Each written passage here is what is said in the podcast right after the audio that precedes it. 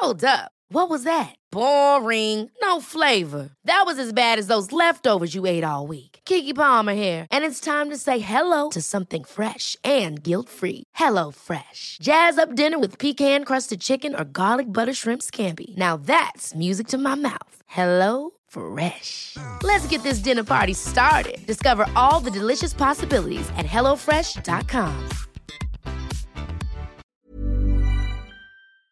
Today's episode is brought to you by Vivo Life. If you're after plant based supplements that are also sustainable and ethical, I recommend Vivo Life. They make all of their products in their renewable energy powered factory in Glastonbury, here in the UK, and they are a certified carbon neutral company, planting one tree for every single order they receive. Now, many health professionals on this podcast have taught me that a healthy diet is the most important thing, but sometimes the right supplements can fill in the gaps that our diets are missing. I take their vitamin D3, omega 3, and B12 daily as they keep my immune system in check and hit the key nutrients that can be hard to get when following a plant based diet. So, if you're looking for natural plant based supplements that can help you feeling energized and healthy, then head over to vivolife.co.uk and use the discount code TalkingTasteBuds to get 10% off your first purchase. Thanks very much to Vivo Life.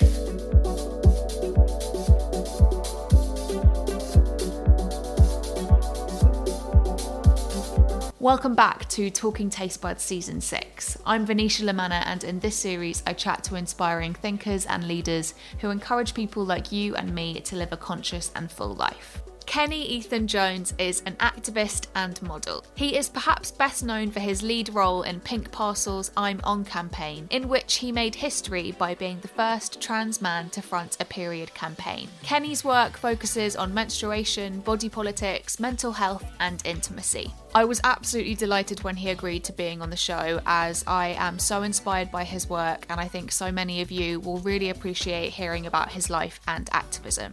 In the conversation, we discussed jacket potatoes, online activism during the pandemic, inclusivity in the media, internal periods, healthcare for trans people, sex education, long distance relationships, and banoffee pie. I've left lots of useful links in the show notes, including a link to a petition to protect young transgender individuals, which just takes a minute to sign, so do check those out. Right then, on with the show.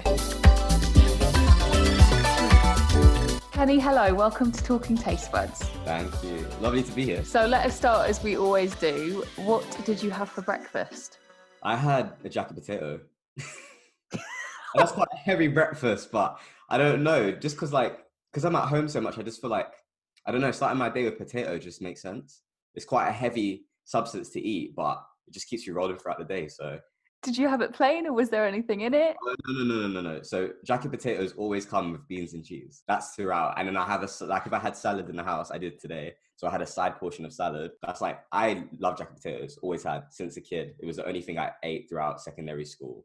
So I have a very fond, fond loving for jacket potatoes with beans and cheese. You're the first jacket potato breakfast I've ever had in six seasons. So thank you for that. Just eat what I want to, to be honest. Yeah, that's great. That's how it should be. That's absolutely how it should be. So let's actually rewind the clocks a little bit. Can you tell us about where you were born and whether or not you have any strong memories of food during that time? So I was born and raised in London. I've lived in the same area my entire life, basically. I'm Northwest London. Um, in terms of food that comes to mind, I was obsessed and still am obsessed with cabbage. Like I love cabbage. Like I don't know what it is. It's just great, and it's one particular cabbage. It's the medley, that green cabbage from Marks and Spencers. Like as a child, if you asked me, do I want Haribo's or cabbage? I would say cabbage, hands down. Everyone thought I was so weird for it, but I I don't know. I just absolutely loved cabbage. So healthy. Yeah, do you know what? I don't even know where it comes from. It's just yeah. So I have that. The other kind of memory. Do you know? It was such a fun question. When I seen it, I was like, this is so great. So the other one is cheeseburgers from McDonald's, right? Because I was what I would call a fake vegetarian at the time, and I would take the meat out and just have the bun and ask for cheese and lettuce instead, but bring the bun home to give to my dog because I wouldn't eat the meat. Oh. But every all of my friends would be like, "Why are you ordering a cheeseburger, Kenny? If you're not gonna eat like the meat?" And I'd be like, "No, I'm gonna give it to my dog." But then everyone called me a fake vegetarian on the basis that meat was obviously in the bun. Yeah. So yeah, that was a fun period. You know what? That meat didn't go to waste. Yeah, no, just gave it to my dog. He loved it. So I was like, and plus it's a pound and they'll give me the cheese for free. So I was like, there's no, you know, I'm sorry, they'll give you the lettuce for free. So I was like, it makes sense. And the other food, which is again a love of mine, is steak. So again, at this point in my life, I was a vegetarian and I started to get um, pigmentation. So my skin started to like plodge with white spots. And it was because I wasn't eating enough like nutritious food basically. Um, I never ate fish, so I wasn't substituting it in any way. And so for years, I walked around telling everyone I was a vegetarian, right? Um, turns out actually, my mum had been giving me steak for about three years, and I didn't know it was steak. So you know how you make egg and soldiers? So you make the bread and you dip it in egg. My mum did that with steak and told me it was fake meat. I'm So so, sorry steak. to laugh. What? Yeah, so I ate steak for three years, not realizing it was steak. And then so I didn't realize until one of my friends came around once and like stole one from me. He was like, Kenny, this is meat. I was like, no, it's not, it's fake. And so obviously my mum was like, yeah, I've been feeding you steak this entire time.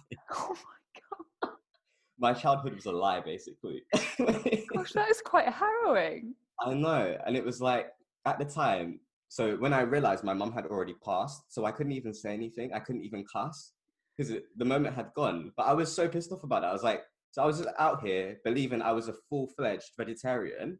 No. Eating steak for years.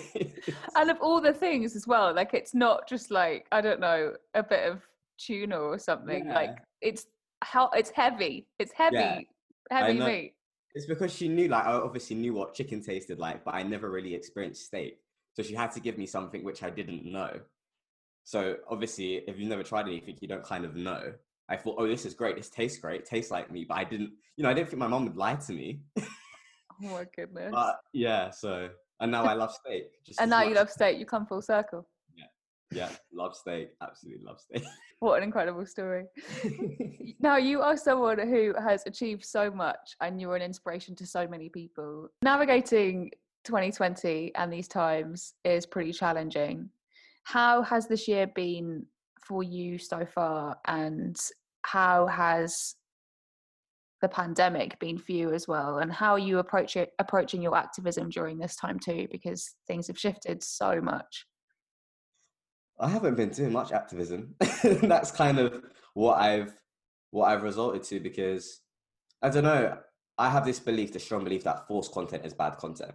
And when we went into quarantine, I just didn't have that motivation that I had normally from I think a lot of my motivation comes from engaging with people, um, seeing the wrongs in the world and like wanting to change it. But I'm very much a person that gains energy from other people. So being in my house surrounded by myself only, um, you know, I just lacked motivation. So I just kind of said that I'm not going to force any content and I'm going to be very honest with how I'm feeling. Um, so all of the posts that I have done through quarantine have been more just acknowledging how I'm feeling and just saying to other people that it's okay if you feel like this, or it's okay, you know, however you're navigating this time, there's no right or wrong way. I think within the first week or two weeks, everybody was like ah, trying to, you know, act like not act like nothing was going on, but trying to run through things. Like everyone was like, I'm still working, I'm still getting up at nine o'clock in the morning. They were still doing their daily routines. I'm just sat there like this isn't gonna last forever. Like it's not, it's it's not possible. There's too much change right now to act like you can't you can't continue activism and not be sensitive at the time. It just it, it doesn't feel authentic. So I think the one good thing out of this period is that I've spent a lot of time looking inwards and actually educating myself. I've bought 13 books in the last two weeks. Like it's a lot of books and I'm reading a lot more and you know doing lots of other creative projects for myself. And it's just been nice to have time for myself because I give so much away to companies when I work with them, whatever else, and go into events and you know trying to trying to meet people, keep a buzz about my name. Whereas this kind of period, I'm doing the exact opposite, and I'm like, okay, let's educate myself so that when we go back into the real world, quote unquote, I'm you know I'm more educated. I can talk about more things. But everybody has a different approach. I've seen people pick up new hobbies. Uh, you know, like my friend, she keeps like going on bike rides and like doing her own chronicles and i think that's great and i love it and i think that any like however you're, you're getting through this time just you know there's no right or wrong way it's just whatever works Have you started making sourdough or anything like that? so i did do so I picked a really weird challenge. I didn't want it to be work because like I don't think that's a good way to go into this. I said I want it to be fun. I want it to be something that's really kind of in tune with who I am. So I said that basically I wanted to be able to do a handstand, a free hand, like a free hold handstand. That was like my goal, and I want to be ho- able to hold it for ten seconds. So that's my goal of quarantine. If I can achieve that, I am a happy man. So currently, I'm up to five seconds. That's Um, pretty and I- good. yeah, and I no longer need the the wall of support. So I'm getting there, day by day, getting there. Nice. I love that. Yeah, I feel like we've had very similar experiences of quarantine. Like, I have felt like I'm always someone who doesn't post online unless I really am feel inspired and, and encouraged to. Like, I feel like I have that, like, you know, when you get that buzz in you and you're like, I need to say something. So I've always been like that. But yeah, I've been really using this time to like really educate myself and read as much as I can. But some days I just don't get out of bed. Like, this week on Wednesday, I didn't leave the house until 6 p.m. and I literally walked for two minutes and that was i think i took 500 steps for the entire day Fair, but do you know what I mean? I think we need to listen to our bodies. Like, there's no point trying to uh, fake the mood that we're in or fake that this is an okay time. Like, it, it's fine. Just accept it. Just sit with it. I hate the kind of idea of like pushing positivity. Like, you're meant to feel sad. Like, sit in it, feel it. Like, if you're unmotivated, sit in it. It's fine. Life is a cycle, and I think when we deny those cycles, like, it's it's not helpful at all. I watched, I binge watched Netflix the other week for about I think it was like 13 hours. So I became obsessed with a series. I, I didn't feel bad about it. I was like, "Do you know what? That's what I needed. what was the series do you mind me asking Um, Money Heist. Ooh. Yeah, it's pretty good. It's very intense. This year has also been an especially difficult time for the LGBTQIA plus community. And this hasn't been made any easier by MP Liz Truss's statement on the Gender Recognition Act recently. Her comments on under 18s were particularly awful and really, really sad and made me feel really sad. What would be your message to younger LGBTQIA plus people right now?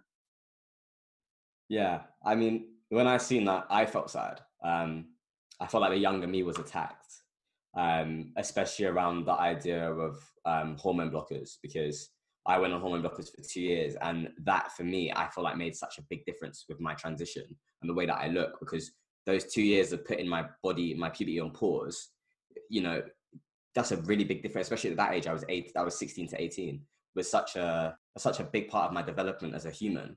So I don't know what I would look like today without those blockers. I might look less masculine, and I don't think I would appreciate that. So people people who aren't trans making decisions on trans bodies, it doesn't. It's never sat well with me. They're not in the right place to make that kind of decision. Um, but the one thing I will say for like younger trans kids that you know feel disheartened by that information is that it will be met with more activism. Like nobody is going to sit around and allow that to happen. Like I definitely won't. Like I don't want to. The thing is, I don't worry about these things. I know it's all speculative, and okay, it does give a kind of clue to what is coming. But I think until the Gender Recognition Act actually comes out, for me, it's like I don't want to look at it.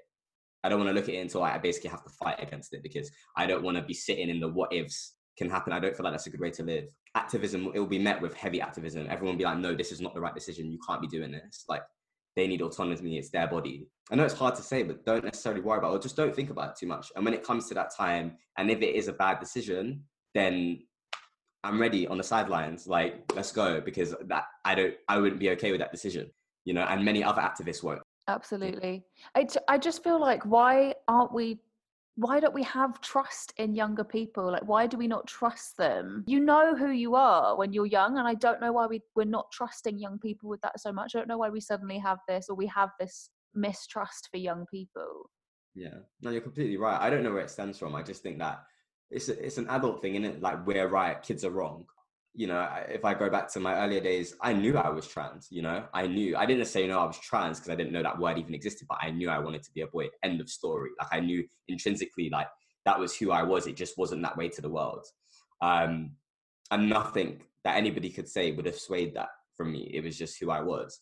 And so to think that basically, you know, someone is turning around and telling, no, you are wrong in how you feel, just seems silly. How and then and then instead, like not even believing that actually now you're trying to control their bodies instead because you don't believe them. That's ridiculous. It's not okay. What are some some of the aspects of living in the UK that you think have got better or worse for trans, non-binary and intersex youth since you were a teenager? Because you're 26. You just turned 26, didn't you? Yes. Happy yeah. birthday. Thank you very much.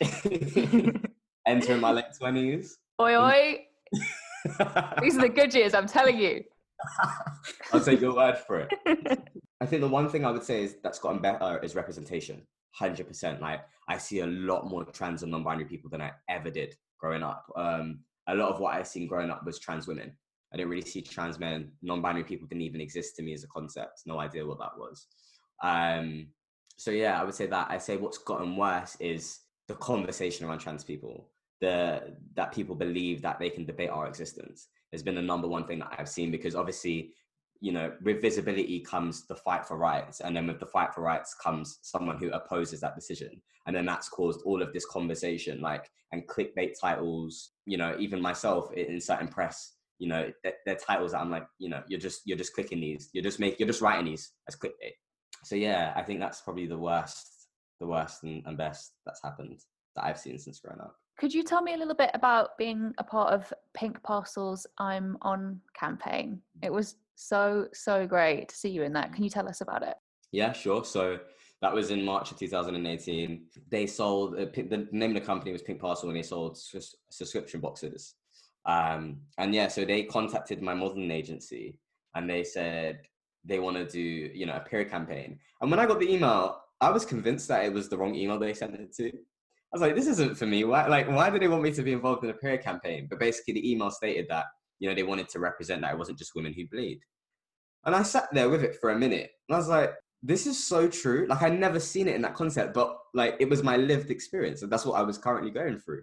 I, I had to sit on that for a while, or whether or not I should do that because I didn't really understand the the power of media at that point. I traded stocks and currencies. I, I worked from home. I basically lived in a box. Like I didn't understand media as a whole. So um, I didn't kind of know what to expect from that campaign. And I had done smaller campaigns before because I'd still been a model, but nothing like this. My heart told me to do it. My mind said no because it was like my heart wanted, you know, I knew that trans men uh, would be able to relate to it. And then uh, my mind was like, you know, you're going to be opening yourself to a lot of negative comments and are you ready to deal with that? So I had to think about my mental health. But ultimately, I decided that I think the decision is I should do it. So I did that campaign and it just went everywhere. I had no idea what was happening or how to manage it or, or anything else. Um, and so, yeah, that kind of like kickstarted everything. That's exactly why I am where I am today because of that campaign. Um, and then the more I, you know, I didn't wake up one day and say I want to be a champion for periods. That's not. I think that people believe that's how it was. It wasn't. It was just I fell into it, and then the more I started to do things, the more I was like, I seen the need for the conversation because it lacked in everywhere. Like whenever I'd seen, you know, campaigns or anything, it was just referencing to women. And again, it wasn't even really diverse or inclusive in any way. I was like, this needs to change. Like I can't now, you know, once you've seen something, you kind of can't unsee it. It was that moment of I can't step back now. So I just said to myself, I'll keep going. And if it ever gets to a point where it's too much, then I'll stop. But if I'm comfortable and I can do it and I can persist through, let's keep going. And that's kind of been my motto ever since. And now we're two years on and you know i'm doing lots of amazing things and, and, and lots of things outside of periods since those two years have passed do you think the understanding within the media has developed and changed somewhat like are you really are you encouraged by any change that you've seen or do you think not enough has changed i think we're at a base level of change like you know, like always removing the feminine label and also just like the language, like companies are being more inclusive to that. But I think actual understanding of the dysphoria that trans men face, the access to products, the effect that it has on our mental health is something that's really just not seen. It's kind of just, it's a very, I don't know what the, how to describe it, but it just seems very, it's not that it's fake. It's just not all what it is. It's just a very basic understanding of what it is. It's kind of like, oh yeah, trans men have periods. Great, cool. We, we acknowledge that. Let's use inclusive language but there's no understanding of what it is to be a trans man and go through a period. Um, so I feel like that's very much lacking. But I think that we need to start somewhere, and that this is a good start. You you speak really openly about it, or you have spoken really openly about it on Instagram, mm. and you you're so just you're so honest, which is as a reader and as a viewer like really wonderful to read and really insightful. And you've also started is it you're kind of coining the term in internal period right can you tell us about that too So internal periods was an idea that I came up with because so I've been on testosterone for eight years now, and into my fifth year, I started to have problems with my period. So I they completely disappeared. No bleeding, no nothing. It was fine. Five years, and then suddenly I was starting to get spotting and like period pains. Um, and there was no like obviously I hadn't had a period in five years, and to my understanding, testosterone should stop that. Um, I still have my womb and everything, so you know the, the function could still happen, but essentially testosterone should stop that. So when I started to get what these pains, I didn't automatically diagnose them to be period pains because I was like, this shouldn't be happening, and it hasn't happened for five years. But then as I went on, I started to get like really bad period pains, and I started to get spotting again, and that's kind of been the case now. So like it's really irregular. Sometimes I'll have a full blown period, um, but it'll happen like every three months, and there's no routine to them. I can't really like I can't put my hands on or where like when it's going to happen or anything. So it's quite difficult to to manage. So that post that you're referring to in terms of like internal periods was the one where I said, you know, this is the first time in seven years, I think 11 months, I've had a period, and it was a full blown kind of pre T period, and it was just that shock of like, wow, this this can still happen um, you know, because again, in the medical field, it's not something that they tell you about. It, you know, you go on testosterone, you assume that period stopped, end of. So when it happened, I thought something was really wrong or my levels were bad, but I was taking testosterone in the same way in which I always should have. So yeah, internal periods was kind of that discussion of saying that trans men still can experience periods while being on testosterone. In so many interviews that I've seen you do, I, I'm always struck by the sense that like you just weren't it feels like you weren't given enough information. Where is that information? Like, surely that needs to be more readily available. And is that happening within the medical world or not enough still? I feel like it's not enough. Like, I feel like everything else around trans, like trans as a whole, is moving forward apart from the medical field. Like, even like when it comes to surgeries, I, I, don't feel like they've evolved. I feel like surgeons have gotten better at doing them, but there's no change to the procedures themselves. So medical field as a whole, I just feel have put the pause on trans people. I just feel like it's not seen as as important. Like even when I was trying to do research into like cancer and the increase of that, or the potential increase of me potentially having cancer because of my testosterone levels, cancer research, which is one of the biggest charities that I know that do research into cancer, basically turn around and say that they don't know on their website. Yeah, and even when you try to Google and do research, like the only way that you can find like particular, I don't know, like research papers is if, you know, someone sends you those papers, they're not searchable. So it's like, to an extent, I do believe that the information does exist, but it's just not accessible. And it's not put in words that somebody who hasn't studied those things would understand. Like I spent about 20 minutes on some of those just trying to understand the different terminologies that they were using because I, as somebody who's not really in the science world or anything like a doctored medical field, had no idea, you know, what they were talking about. So I had to, yeah, it's just, it's really frustrating to think that, you know, everything else is kind of moving forward or kind of, you know, being discussed, whether or not it's back and forth or whatever, it's being discussed. And medical, which just kind of stands still. Yeah, that's super frustrating because we need people to be healthy. We need everyone to be healthy and feel safe and secure. Yeah, exactly. It's like health is just it's us. It's a it's like we need that but it's something that's completely lacking. I don't understand how everything else seems to move forward and health is on a standstill. I don't, I've never understood it to be honest. But that's why I think a lot of my kind of activism at the moment has moved towards that space. Like I'm trying to work with more cancer charities um, and more, more, more charities that work with health, basically in whatever capacity that be. Um, like Bloody Good Period, I'm ambassador for them. Um, you know, and I try to open up the conversation around trans men experiencing periods in hopes that you know people will just see that trans men experience in periods and then we might talk more about health. Like it might just be a thing that naturally occurs. Yeah, I guess as when it comes down to funding and governments don't necessarily want to fund into trans healthcare. Mm. Oh. Um Ever catch yourself eating the same flavorless dinner three days in a row? Dreaming of something better? Well, HelloFresh is your guilt-free dream come true, baby. It's me, Keke Palmer. Let's wake up those taste buds with hot, juicy pecan crusted chicken or garlic butter shrimp scampi. Mm.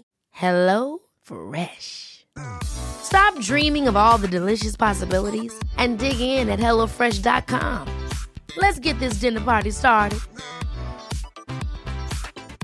Hey, it's Ryan Reynolds, and I'm here with Keith, co star of my upcoming film, If, only in theaters, May 17th. Do you want to tell people the big news?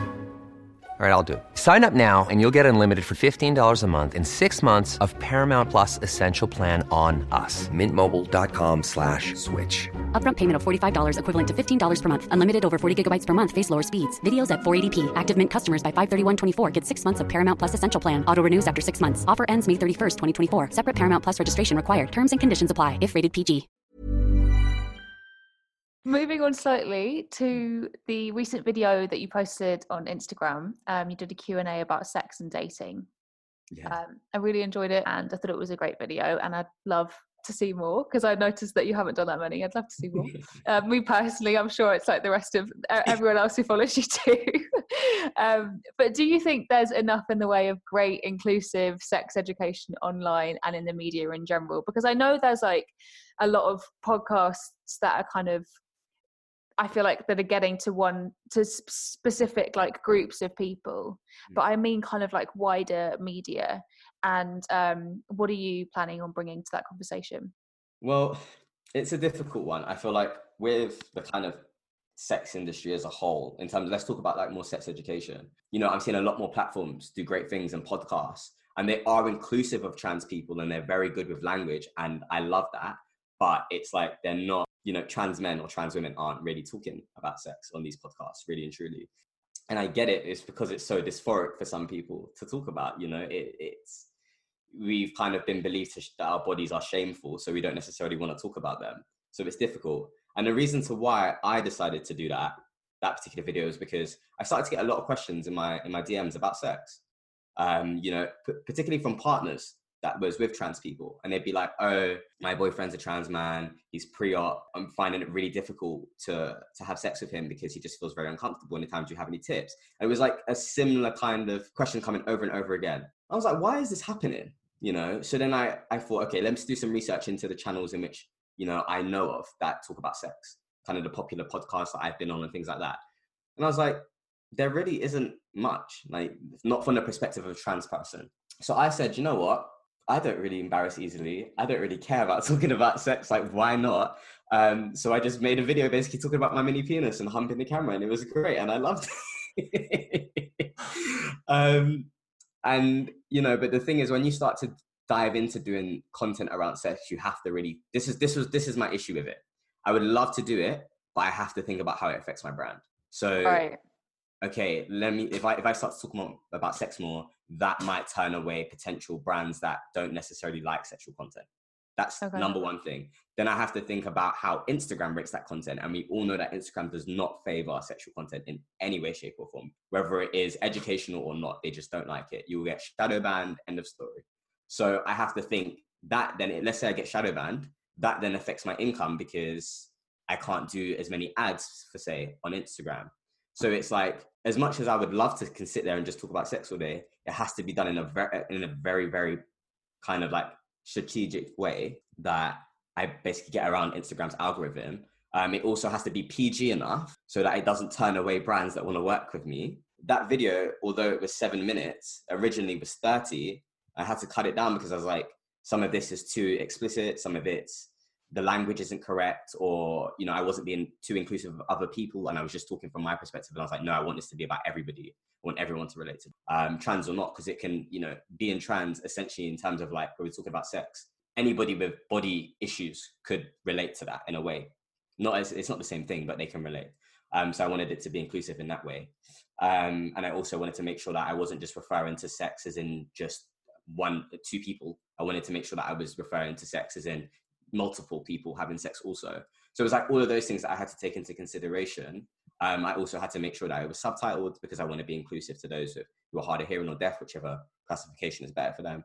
That was a tester to see basically a how it would land with my audience and the brands that I'd work with, and b like how you know how long is it going to take me to put this content together, and is it worth it? So there's lots to take into consideration when you want to talk about sex, basically. Yeah, so much to consider. How do you find Instagram generally. I can find it super overwhelming. Like I don't go on it at all on weekends, and like, and that's that's a decision I've had to make for my mental health because seven days a week of it was just too much. Five days a week is plenty. I've personally learned so much from it, not only from the people I follow, but also from the people who follow me. How have you found it as a platform to to navigate, and how are you feeling about it at the moment? I have a love hate relationship with Instagram but it's like what you said i think that the most important thing when it comes to social media is boundaries. Because time you know i remember just before we went into quarantine you know my, my page was growing at a rapid pace and i was spending six hours a day on instagram on the basis that i tried to respond to everybody that i still wanted to post i still wanted to like other people's content. Just doing kind of i call it maintenance on instagram was so time consuming and it was like okay cool. Six hours a day is is a job bear in mind, I don't get paid to be on Instagram. So it's like, as much as I want to give to people, I also need to think, what's the better, you know, what's, is this good for my mental health? Does this benefit my career? You have to weigh that up consistently. Ultimately, what I've always wanted my Instagram to be, and, and it always will be, is a place in which I am truly myself, uh, a place in which I will always talk authentically, um, in a place that I'm always thoughtful to other people. So I try to be as inclusive as possible, as often as I can, because I don't want anybody to feel excluded. I think as well, once you start to progress on Instagram, people start to nitpick at you for the things that you don't do. So as much as I could be great, I could be inclusive, it's like if I don't mention one community, it's seen as if I'm either not educated or, you know, I'm not inclusive. And it's not the case. It's just, it's consistently, it's hard to remember to do everything every single time and that's the part I kind of dislike about Instagram. It's the nitpicking. It's also the times in which you know you have trolls that just come onto your page, basically just to be transphobic. I 100% will always say this: I am up for healthy debate and conversation, even if it's around biology, which doesn't really favor trans people. I will sit there and I'll talk to you about it. And there's been conversations that I've had with people, random people on Instagram, where you know the conversation has been quite heated, and they've said, "Well, I just believe that biology defines your sex and gender. And I said, okay. And that was it. And he said, thank you. Like, I feel like I had a great conversation. He left with his opinion, I left with mine. And I always want my page to be that. It's not, it's not, it's my belief or the highway. I get it. We're all, we all have different opinions. We were all grown up in different ways. And that's why we believe certain things and others don't. I get it. So yeah, navigating Instagram can be quite difficult. In terms of how I feel about it at the moment, I think that I've gotten to the point where A, I'm just I'm not posting unless I want to. B, I want to use this time to work with more charities. because I think that's important. I'm seeing a lot of charities basically not having enough funding to to continue. And I would hate to think that so many good charities are closing down on the basis that they, they just basically can't get funding. And then I think the other thing that I just want to do is just be show like show a side of me that I don't normally show. So experimenting with content, aka the you know the video about sex and dating.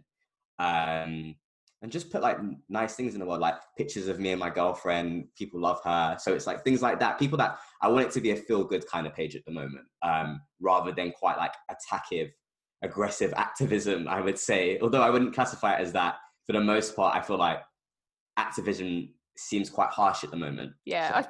I, I can relate to that.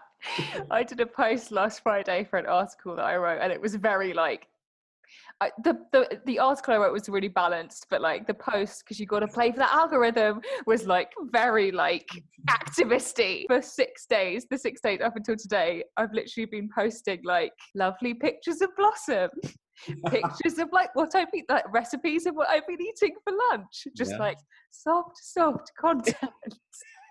but it's true. You have to think about it because it's like if you like if you don't like i feel like any activism right now comes across quite harsh yeah, it does. It's really a tough time to navigate yeah. it. Yeah. Unless you really tailor it around the kind of period and talk about Corona within it, it's really hard. Like, I don't feel like I could just make a post about, I don't know, like body politics today and feel okay with it because I just feel like it's too harsh. It's not playing into the times. Lots of people are having rapid, different feels of emotions right now. And also, I just kind of feel like it's a waste of content. I, I can just wait till this period's over and, you know, run with it rather than try to force content in a time which just isn't right. Can we talk about your experience as a model, please? You you've done some really cool things, and I'd love to hear about your experience of it and how you got into it, and some of your favorite moments and your highlights. All right, you might have to remind me of some of those questions. I'm I'm terrible remembering all things at the same time. Basically, but... we're talking about you being a model. okay, so we'll start at the beginning. There's not much to it, but basically, I got signed eight years ago to an agency. I didn't want to be a model. I just wanted the confidence that models had, the lifestyle that models had. It just seemed so great. I just loved the idea of it. I also wanted a way to try to gain confidence. I didn't have confidence at that time, no self confidence. Um, so basically, I thought it was a good idea to throw myself in front of the camera and basically force myself to grow. Didn't it doesn't work like that, by the way, but it it was nice to think that it does for a moment. So yeah, signed signed this modeling contract and you know just did little campaigns here and there little things um lots of extra work was on EastEnders, Hollyoaks, those things like that. It was cool. Yeah, yeah, loved it. Oh my gosh, so cool. So just little things like that. Met different people. It was just nice. Uh, it was just a nice way to just get out of my environment. So it was the same time that you were doing stocks and share stuff? Yeah, yeah, yeah. So this right. is all this is all crossed over. Kind of stocks and trading was my nine to five and then modeling was just something that if it, if it came and I got a booking, I would do it. The kind of bigger campaign, the first kind of big campaign I did before Pink Parcels I'm on campaign was um, it was a campaign with Sky, and it was a Pride campaign, and it was basically they took little chunks of people's faces and put it together and saying that you know we're all the same basically, and I would see it because it was on the trains. And I would see it and I'd be like, that, that smile's mine. Like, and I love the idea that I was on something I don't know. It just meant something to see myself represented, basically. Um, and I loved that. And I said, I want to continue this. So modeled for a while. Um, you know, then did the big the pink parcel campaign, and then it just it just blew up, and I became more demanded as a model. And then I signed to a new agency, and they're a great agency. Super are like probably one of the top twenty agencies in the UK. Um, so I was excited to sign that contract. I was like, yes, now I'm officially a model. Like I've made it. And then I hit a lot of brick walls with modeling actually. And I started to realize that actually a lot of my modeling is circled around my activism because when we when we see male models, we we kind of see chiseled jaw, six foot plus, you know, tend to be quite slim, mostly white, and I'm none of those things. I have, you know, I have a decent jawline. I'm five foot six. Um, so when I would I go to castings, the boys would be like six foot, and it'd just be my short five foot five self in a lineup of boys that are six foot. It became very obvious that it was going to be hard for me to be a great model. So then I just decided, actually, as much as I wanted to just be a model, I thought that it was more important to be a model with a cause. So that's what I call. I call it modeling with a cause, and that's kind of like activism. So I basically said to my agency, "Hey, I want to do modeling that basically is more focused around who I am and, and what I represent. And then that kind of just bounced off with my activism. So I found a nice, like a nice way of making it work. But I think for any, probably what will happen in this conversation is that lots of trans guys will want to know how to become a trans model, like, or become a model. And the truth of the reality is, you don't hit the criteria for the most part. Most trans men don't. We're just short by genetics. You know, we don't necessarily have all the chiseled jaw, and that's okay. But I think then it's about tailoring what you want to do and what you want to work with. I wouldn't necessarily classify, myself as a model anymore, if I'm honest. I would say I'm an activist that happens to model because you need modeling and you need photos to go along with that activism. But it's taken me God knows how many years to get to that point. So that's good to know before I record the intro to this to this yeah. podcast. No, no, no, no, no. You can still turn around and say model and activist. For the most part, I would, but I would say my my life is shifting to another direction. It's more like writer, actor now. But we all start somewhere and modeling was a great way of me just getting comfortable in front of the camera. So i forever grateful for that journey of just just real like kind of just like self-realization. We can absolutely cut this out of the show afterwards but i just wanted to bring up with you because because my heart has been going out to you. I know you're in a distanced relationship at the moment just mm. because of the time that we're in. And I was in a long distance relationship with my now husband, and we didn't see each other for like 10 weeks at one point, and it was so fucking hard. So my heart like goes out to you at the moment because I know I posted about it the other day and I had so many people message me being like, "Oh my god, like thank you because this is the worst." Hundred percent. I'm definitely. I'm, I'm open to talk about this. Um, Megan actually made a post about it, basically saying that she doesn't know how to deal with this time. One of the big shifts that's happened in our relationship, and I feel like it's for every relationship, is that you've basically just taken all the physical out. You've just gone right. There's two aspects to your relationship. There's there's communication and there's physical, and you've just ripped straight through physical. And for us, like our love language is very physical. We, we also communicate very well. We've always been good at that. But to just now rely on that became difficult because some days, you know, some days I'm just not in a good mood and I, I don't necessarily feel like talking. And those were the days that we could just sit around and watch a movie, you know. But we don't necessarily have those options anymore. So it's it's it's been very very difficult, and every day feels different. And I think the one thing that's kind of like helped us is not to pretend that everything is normal, but try to do things like as normal as possible. So say let's go on a date. So I'll message her or send her a video saying, babe, can we go on a date and set a time and like I'll order food and she'll make food. You know, just things like that and just like cute things. Like I sent her my t-shirt yesterday, which she got this morning. It's just so she, like she can smell me kind of thing. It, has been hard. We've like, had a lot more arguments and most of the time just on bullshit. It, nothing that's actually fundamentally wrong, just kind of like frustration. Yeah, um, I remember that so well. Exactly. So like picking fights for no reason, just to like, Ah, because you're yeah. so annoyed and you're like, I can't be annoyed at anything else. So I'm gonna be annoyed at you. Just nitpicking at anything, and I think yeah, like loads of couples must be struggling with that now, and you've just got to navigate in whatever way you can. You know, one of the things that well, me and Megan did before this, anyways, is what we classify as a me day. So whenever I wasn't in a good place mentally, I'd say, "Hey, babe, not feeling too good today. I need a me day. She wouldn't talk to me for the rest of the day. And that was just a way of like creating, you know, like obviously now communicating that she knows that I'm not in the best mood. So rather than her coming to the conversation with so much energy and me being like, I have nothing to give, we've already established that. So it's kind of like we know where each other's at. So it's kind of this time as well has forced us to communicate better because we need to be aligned with one another and how we're feeling. And sometimes, you know, just being around someone, you can tell by their body language and things like that. But obviously, when you take all that out of the way, you don't know. So every day kind of just felt like guessing how the other person was for the most part. And that forced us to build better communication. But I think on the other, like opposites end of the spectrum, for some couples that don't have good communication, this must be so much harder. It's basically like rebuilding your relationship. Really, that's what it feels like. It just feels like rebuilding or building something new. It's so weird. I still have like because we had to say goodbye so much because my husband's American, so he was flying back to America. The thought of it brings back trauma because it's yeah. so traumatic. Like saying goodbye to the to the person you love the most in the world and not know, like not necessarily knowing when you're going to see them again. But it's not forever, and I have to say, like it definitely did make us stronger, and it it, it does improve your communication and also it puts everything into perspective like you realize how much that person means to you yeah definitely, hundred percent. Like our situation was quite unfortunate because I I didn't see Megan. I think two weeks before we even went into lockdown, just because our like our schedules kept clashing. Um, and obviously she's a carer for her sister. We kind of already know that even when everything kind of goes back to normal, she'll probably still have to stay at home and look after her sister until maybe there's a vaccine. She's going to be the last person, basically, or people that have disabilities or are high risk are going to be the last people to kind of come out of this quarantine period. Um, and as a carer for somebody who has a disability, that means that she's going to be the last person to come out of this. So when all this lockdown is finished, it may be that we still don't see each other for months until you know there's a way to to navigate this or there's a vaccine. So it, it's it's really hard for me. I think that's the one thing I'm struggling with because it's kind of like in my mind I built this date up of oh it'll probably be three months, but then it's like how longer does that mean then till I see Megan?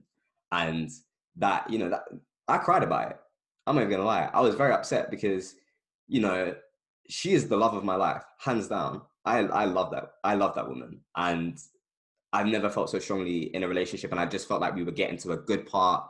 We've established everything. We've become public. Like our families had like we've met each other. It just felt great, and it just felt like it was taken away. And uh, yeah, it's it's difficult. And I you know I feel sorry for a lot of people. It's not just me. You know, it's a lot of people it's everybody who's in a relationship or not even a relationship but just attached to somebody emotionally even yeah it's ah uh, i don't even know what to say about it it just kind of feels like heartbreaking. Yeah it is it's like and it's so you can apply it to everything you're so right like friendship family everything. I just trying not to because i'm a, a, planner as so many of us are i like to know what i'm doing all the time and i'm not able to do that at the moment and the moments i find myself thinking but how long is it going to be? I'm like no do not have that thought move it to the back of your mind. That's that's the right way because i think then you're kind of you're building this expectation and then if that expectation doesn't come reality you're going to put yourself in a worse position. So I definitely agree that that's the, I'm kind of similar in that way to you of, yeah, let's create like, let me plan my entire year, my life even, let's just make this work. And so, yeah, whenever it's failed previously, I've been so upset. So I'm like, we can we can have all these assumptions, Kenny, but we're not we're not agreeing to anything. We're just kind of taking it day by day, obviously hoping that this is short as possible. But essentially, like we just have to get through this, Kenny. Like we just have to pull through in whatever way and however we can. You know, keep ourselves safe, keep others safe, remind myself consistently why this is important, why we're all actually staying indoors. I think the clap for the NHS at 8 p.m. on Thursday has been a nice reminder for that for me. It's just like, you know, kind of like a bell in my head, like this is why we're doing this. This is important. This is going to change so many people's lives. Yeah, and holding on to that and just just taking it day by day. Yeah, absolutely. Can I distract you with a quick fire round? Okay, go ahead. Quick fire with Kenny. Breakfast, lunch, or dinner? Lunch, Tea or coffee? tea, Go for a run or go to the gym? go for a run. Pancakes or waffles? Pancakes, Toast or crumpets? toast, Marmite or jam? jam. Beans or cheese? Oh, cheese. Whiskey or rum? Whiskey, Spring or summer? spring, Ability to fly or be invisible? invisible, Box sets or movies? movies, Popcorn or pick and mix? popcorn, Podcasts or Netflix? uh, Netflix. Chocolate or nut butter? what? Chocolate. Chocolate or nut butter? You'd be surprised at how many people say nut butter. I don't even know what that is. Like peanut butter, almond butter, cashew butter, hazelnut butter. No, no, get rid of that. Chocolate. Not for me. Talking or taste buds? Taste buds. That was quick fire with Kenny. What are your three kitchen essentials? These are three ingredients that knowing you have them in your kitchen make you feel more relaxed about life. Oh, I don't think I can answer this quickly, but I'm gonna say flavored tea. Flavor tea, Yeah, flavored tea. like herbal tea, Yeah, or like yeah, all of those kind of teas. Love those. That gets as opposed to like a black English breakfast tea. Yeah, yeah, yeah, nah. Flavored tea guy all the way. A fizzy drink? Any form? I just like knowing that one's there for me. Not necessarily that I'm gonna drink it, but just like if I want some spice throughout my day, not actual spice, but you know, just something different. I like that. Um, and the other thing I would say noodles. Definitely noodles. 100% noodles. I don't even know why I had to think about that. Noodles are just so easy. You can eat them at any time of the day. They're usually quick to prepare. They're probably like the most least expensive food to buy. It's just a standard way to go through life. Like your life must include noodles. Like that is life goals. If you want to know how to complete life, it's noodles. I'm going to have noodles for dinner. What lifts your soul? This is our penultimate question. for the most part, music, you know? Yeah, I feel like I kind of set my day or what I'm doing to my activity with music. So whenever I'm in the gym, I play upbeat music. Whenever I'm writing, depending on what I'm writing, sometimes I play really like depressive music. Sometimes I play jazz because it kind of just helps set the mood. And like, I love the script. I don't know if you know who the script are. Yeah. Oh, I love the script. Like, I sang my heart out. Megan bought me tickets as a surprise, and I think I saw this on her stories. I I was I sang my heart out like the heart boy the boy that was like heartbroken in me was just singing and crying. I had a great time. Um, so sometimes like just to get it out, like my emotions out, I listen to the script. I love it. I just my roommate must hate me at times. So I'm just like singing the script like dumb o'clock. Um, the script has helped me through so many hard times, like passing of my mom, breakups, um, you know, sad times, happy moments. So definitely music. Music is like definitely the way to my soul. Great answer. And finally, what is your last meal, starter, main, and dessert? We can skip the starter. Nobody cares. It's fine. I'm over that. And also, you can have drinks. I feel like you would. You're someone who might want to add drinks to the courses. well, see, I'm in a sticky situation because I'm trying sobriety at the moment, but I would love a Jack and Coke. So It's the last time. Why not? yeah, Jack and Coke, meal, steak with any any version of potato, whatever, chips, mash, don't care. And my dessert would be banoffee pie. Oh, good shout. I love banoffee pie. Like, ah, ah, but like people that don't like banoffee pie, I'm like, something is. I don't understand your taste buds. Like, how can you not? It's just the greatest thing on this planet. I like it as well. No, I, am I'm, I'm into it. Good. I'm glad. Otherwise, we'd have to cancel this podcast. How can you not like banoffee pie? no, I'm playing. It's just my thing. Love banoffee. I'm hoping there'll be a side of cabbage as well with the main. Do you know what? If I had to choose between cabbage or steak, I'm not gonna lie, that's like probably one of my life's most difficult decisions. And I don't think I'd be able to make it. I feel like someone have to make it for me. Oh, I should have added that to the quickfire. Too late now. Kenny, late. thank you so much. This has been a pleasure. Thank you for having me. I've had a great time. Good,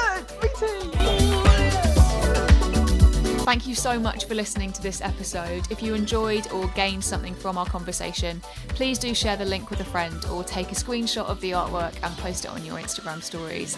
It really helps me get the word of the podcast out there. Do hit the show notes for links to Kenny and his work, and I've also left you some recommended episodes if you're new to the podcast. I want to say a huge shout out to Vivo Life for sponsoring this season, and I'll see you back here next week for a brand new episode. Bye bye.